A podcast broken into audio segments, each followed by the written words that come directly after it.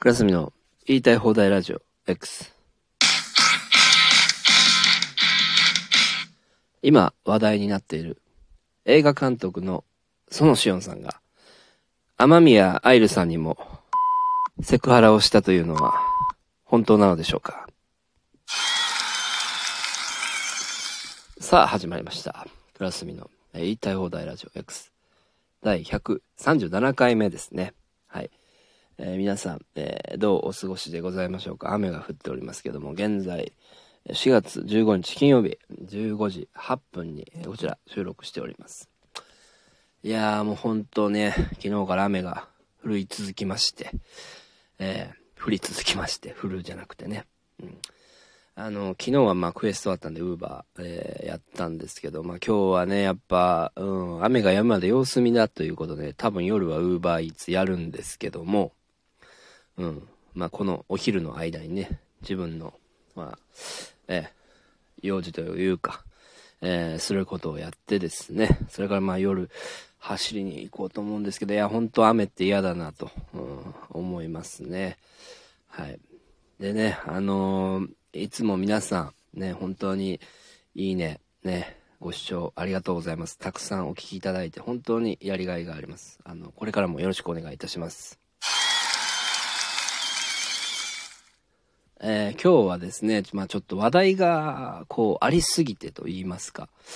うん、まあ情勢のこととか、まあちょっとしたそのね、うん、まあ今叩かれてるそのしおんさんのこととか、まあ話していたらですね、あのー時間が12分で足りるのかと思っちゃうので、うん、足りないと思うんで、だから、お手紙は今日なしで、あの進めていきたいと思いますけども、ね、あの、ぜひ皆さんね、最後までご視聴していただけたら幸いです。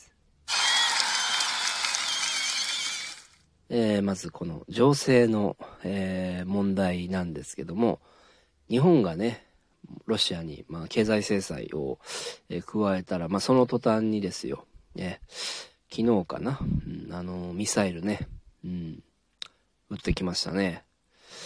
日本海に落ちたんだっけな？うんまあ、かなりの距離あるんですけど、結構、ねえ、うん、まあ、狙いどころというか、威嚇なのかな？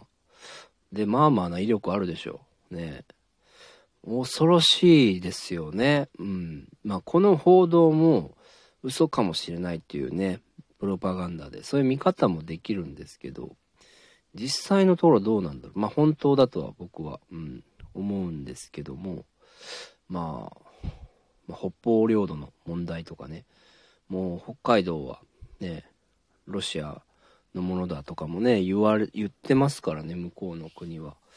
うん、日本のまあこの 弱腰っていうのも情けないんですけど、まあいろんな日本ね、うん、取られちゃちゃったり、まあ買われちゃったりしてくんじゃないかなってもう、うん、心配でね。うん、で、あのここからがちょっと、うん、大事なことなんですけど、えーあの、ロシアってね、あの、ポセイドンっていう人工津波兵器、これ作っちゃってるんですよね。うん。で、それって、えーまあ、威力で言うと、広島原のに落ちた原爆の約1000倍って言われてて、で、海の中を、え時速180キロで高速移動できるんですよ。海の中を180キロって相当速いですよ。うん。で、しかもこれ無限に移動できるらしいんですよね。うん。で、まあこれをね、使ってですよ。なんか、まあやるんじゃないかなとかも、まあ思ってたりするんですけど、まあ少し前になりますが、トンガ火山あったじゃないですか。うん。あれってひょっとしたらその、まさかとは思うんですけど、ポセイドンなんじゃないかなって思って。ポセイドン使ったんじゃないかなとか、僕は考えちゃったりして、うん。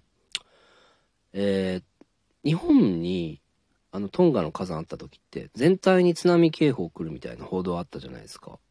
で、来なくて、うん。あれってね、なんか、誤報になったんですけど、なんかされる予定だったんじゃないかな、日本も。って思うんですよ。うん。で、まあ大丈夫だったから、その解除したわけですけど、日本とトンガってむちゃくちゃ離れてるわけですよ。うん。億、億キロは離れてないけど、ただ何千万キロとか離れてるぐらいのレベルで離れてるんで、そんなとこからの被害がこっちに来るっていうのもまあおかしな話でね。うん。まあおそらく、ポセイドン使った。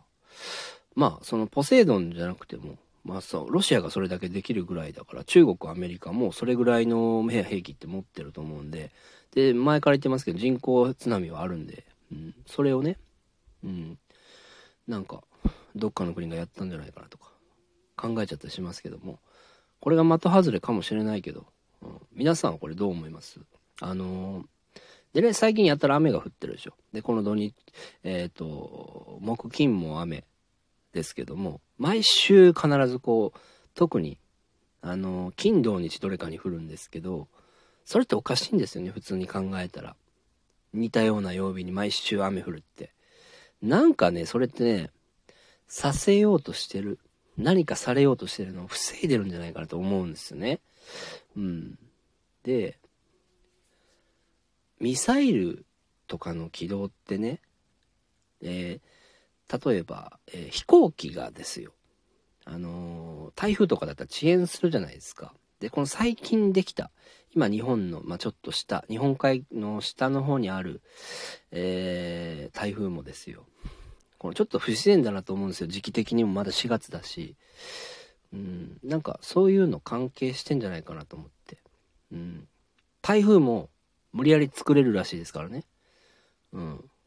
でそういうことをして、なんか僕らのわからないところで、ね、あの、国民にわかんないようになんか起きてんじゃないかなって。僕は、あの、深くまで考えちゃうわけですよ。ね、台風の中をミサイルが軌道よく行かないから、うん、そういうこととかなのかなと、えー、思いますけども、うんまあ、これからどうなっていくんでしょうね。本当に、まあ、心配ですけどもね、皆さん乗り越えていきましょう。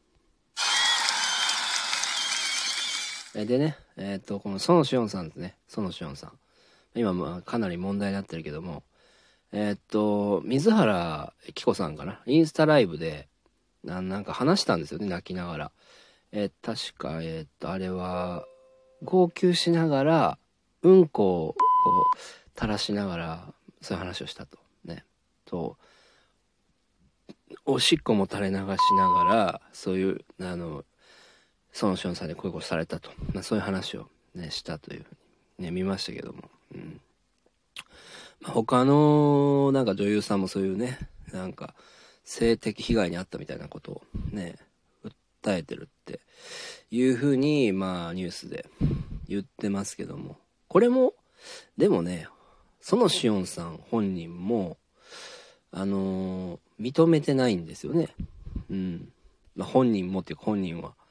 あのー、まあ嘘をつかれているとか、まあそういうふうに言ってて、嘘をついてる、うん、その人は、あの、こっちから起訴するって言ってるんで、まあ、起訴するって言ってるぐらいだから、嘘なのかなとも思っちゃうけど。確かにあの人の映画ってすごいエロかったりするから、そういう人なのかなとかも、ね、思っちゃうけども、まあまあそもそもでも、あの人の映画ってね、あの女優とか俳優を追い詰めて追い詰めて、鍛え上げて、それで売れさせるっていう、まあ、監督で有名じゃないですか。うん。だからね、そう恨み持ってる人とかが、うん、そういう嘘とかついちゃったりとか、ってすごい考えれるんですけどね、これもどうなんでしょうね。僕はあの、すごく、えー、孫子が好きで、ね、本当に。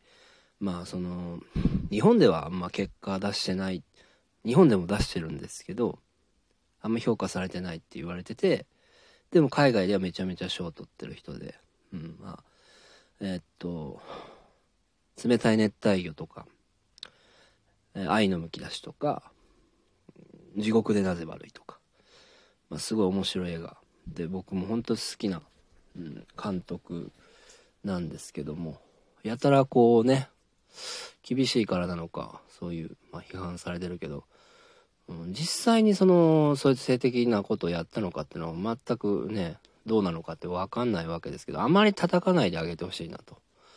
思いますね。で、園しおんさんもかなり年齢もいってますからね、そんなもう、ええ、結構年齢いった人を叩くっていうのもどうなのかなと。うん、私はそう思っちゃいますね。うん、で、あの、ガーシーチャンネルってチャンネルがあるじゃないですか。今、これも話題ですけど、なんか芸能人のいろいろ暴露するっていう。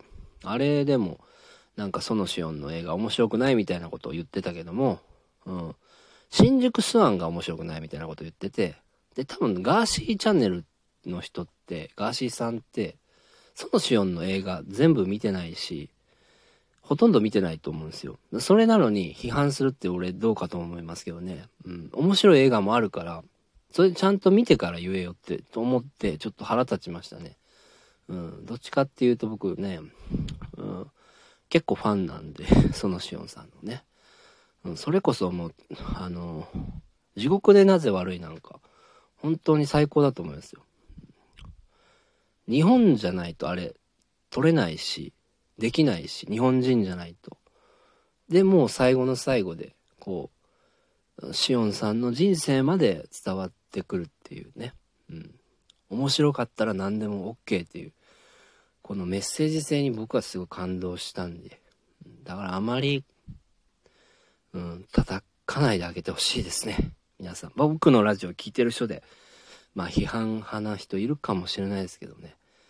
それでもまあちょっとでもね、あの、うん、僕の、えー、言ってることもね、うん、耳に入れてほしいなと、それは、え思いますね。はい。あ、今日はもう終わっちゃいますね。ありがとうございます。